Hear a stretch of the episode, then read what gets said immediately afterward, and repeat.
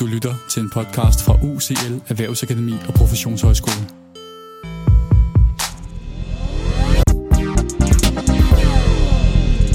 Velkommen til Shortpods, programmet, der giver dig en pædagogisk relevant teori eller metode på cirka 5 minutter. Lad os komme i gang.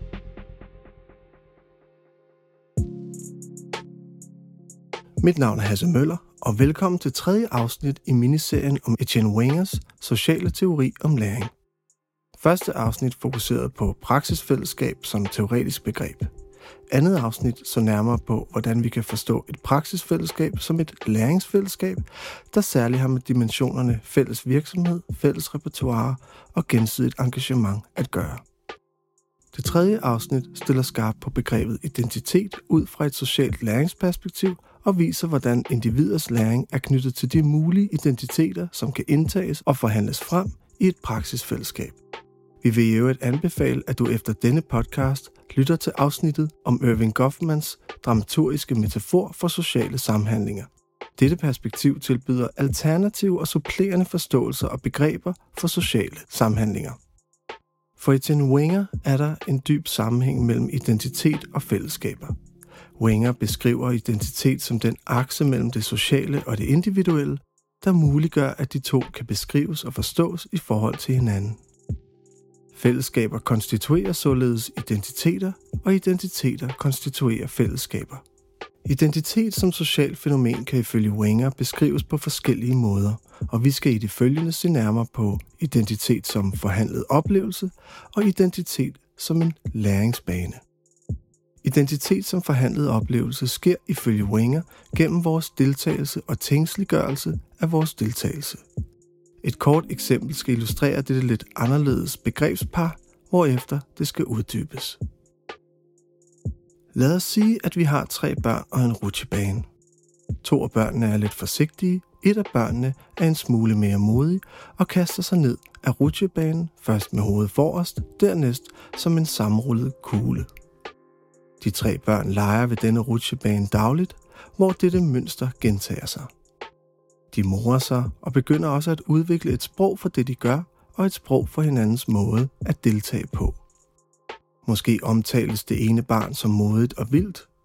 Et af de andre børn omtaler måske sig selv som bange for rutsjebanen. Dagene går, og et af de forsigtige børn udvikler måske mod til at rutsche ned ad rutsjebanen som en kugle, og hans deltagelse sprogliggøres af de andre børn som modigt og vildt.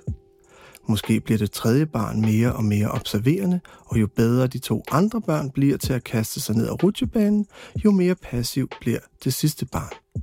Der kommer nye børn til, som er nysgerrige, og de hører historier om rutsjebanen og de tre børn. Eksemplet illustrerer, hvordan vi forhandler mening gennem deltagelse, og at denne deltagelse tingsliggøres gennem kommunikation og sprog. Og her skal vi lige få begrebet tingsliggørelse på plads. Tingsliggørelse betyder vores evne til at få oplevelser og hændelser til at stivne i en tingslighed.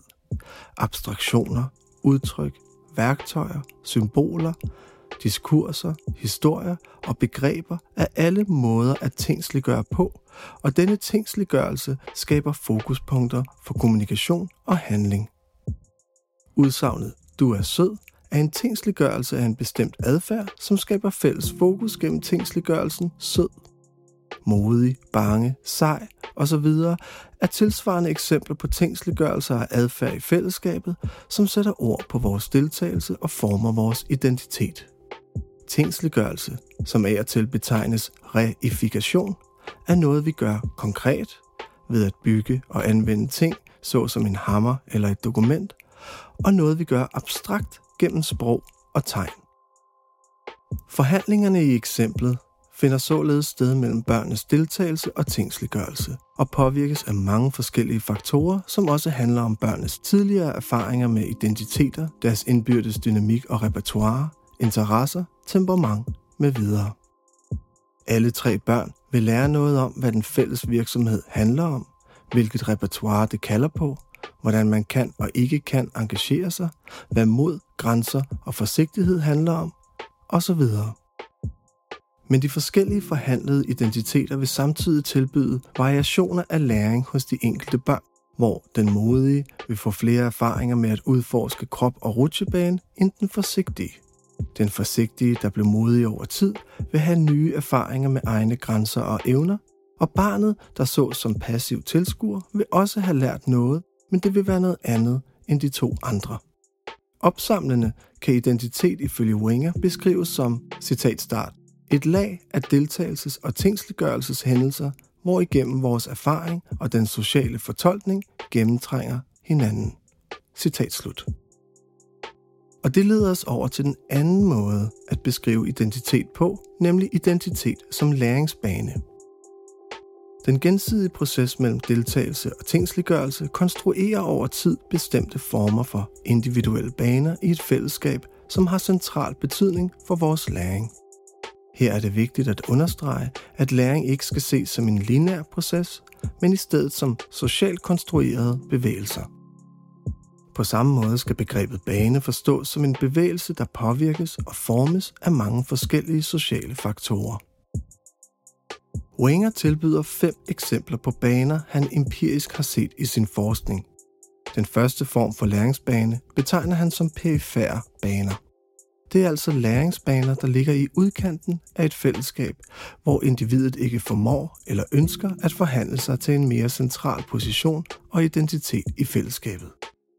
Dog har de adgang til fællesskabets praksis og har derfor en identitet i fællesskabet. Den forsigtige dreng fra eksemplet, som bliver mere og mere passiv, kunne være en position, der pegede i retning af en perifær læringsbane. Denne position kunne også tolkes som det Wenger betegner som en udadgående læringsbane, hvor personer enten vokser fra hinanden eller søger mod nye fællesskaber, eller at fællesskabets værdier og praksis er af en sådan karakter, at nogle medlemmer langsomt bliver skubbet ud. Det dækker også over praksisfællesskaber, som udvikler et repertoire af handlinger, eksempelvis inden for konkurrencesport, hvor medlemmer af et fællesskab ikke længere kan leve op til de kompetencer, som fællesskabets praksis kræver. En tredje form for bane betegnes som indadgående baner.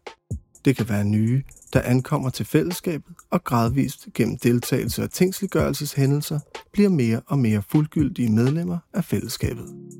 Eksempelvis kan det være den nye fodboldspiller i klubben, der gradvist over tid lærer holdets kultur, taktik, sprog og engagementsformer at kende. Det kan også være klasselæreren, som ændrer undervisningsmetoder og øger kravene om selvstændig opgaveløsning. Dette skift skaber grundlag for, at andre kompetencer værdsættes i undervisningen og dermed forskyder elevernes identitet i fællesskabet. En fjerde form for læringsbane kaldes for insiderbaner. Med dette begreb ønsker Wenger at understrege, at de medlemmer af et praksisfællesskab, som er fuldgyldige medlemmer, ikke stopper med at forhandle positioner gennem deres deltagelse og tingsliggørelse. Positioner, værdier, handlinger med videre forhandles kontinuerligt gennem nye krav og opfindelser. Den sidste bane betegnes for grænsebaner. Dette skal forstås som baner, der går på tværs af fællesskaber og forbinder fællesskaber. Her bliver udfordringer ofte at bevare en sammenhængende identitet på tværs af grænser. Et eksempel herpå kan være samarbejdet mellem lærere og pædagoger i indskolingen. Her kan samarbejdet ofte berige og udvide både en lærers og en pædagogs fagidentitet, såvel som skabe identitetskonflikter, hvis pædagogen oplever sin fagidentitet reduceret, eller hvis læreren oplever, at pædagogen træder ind på lærerens domæne. Læringsforløb er i Wingers forståelse defineret ved den eller de baner, som vi forhandler os til i et praksisfællesskab, og til de former for engagement, banen tilbyder eller kalder på. Baner konstitueres gennem vores deltagelse i et fællesskab og bliver definerende for den måde, vores selvforståelse udvides og vores kompetencer udbygges.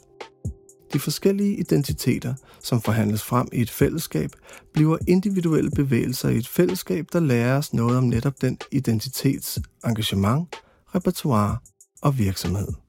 Læringsbaner er dynamiske, og mange af os har prøvet at have centrale positioner i et fællesskabs forhandling af mening og virksomhed. En del af os har prøvet at være dem, der sætter retning for et fællesskabs virksomhed og dermed fællesskabets læringskurs. Mange har også prøvet at være i en udadgående læringsbane i et fællesskab, hvis praksis gjorde det svært for os at fastholde en meningsfuld identitet. Og vi har alle prøvet at være perifære deltagere som nyankomne til et allerede eksisterende fællesskab. Dermed har de fleste af os også prøvet kræfter med den komplekse læreproces, det er at være i en indadgående læringsbane og gradvist blive et fuldgyldigt medlem af et fællesskabs gensidige engagement, fælles repertoire og fælles virksomhed. Det var tredje afsnit i miniserien om Etienne Wingers sociale teori om læring. Lyt med i næste afsnit, hvor vi afslutter miniserien med at stille skarp på begrebet tilhørsforhold og afslutter serien med at binde trådene fra de fire afsnit sammen.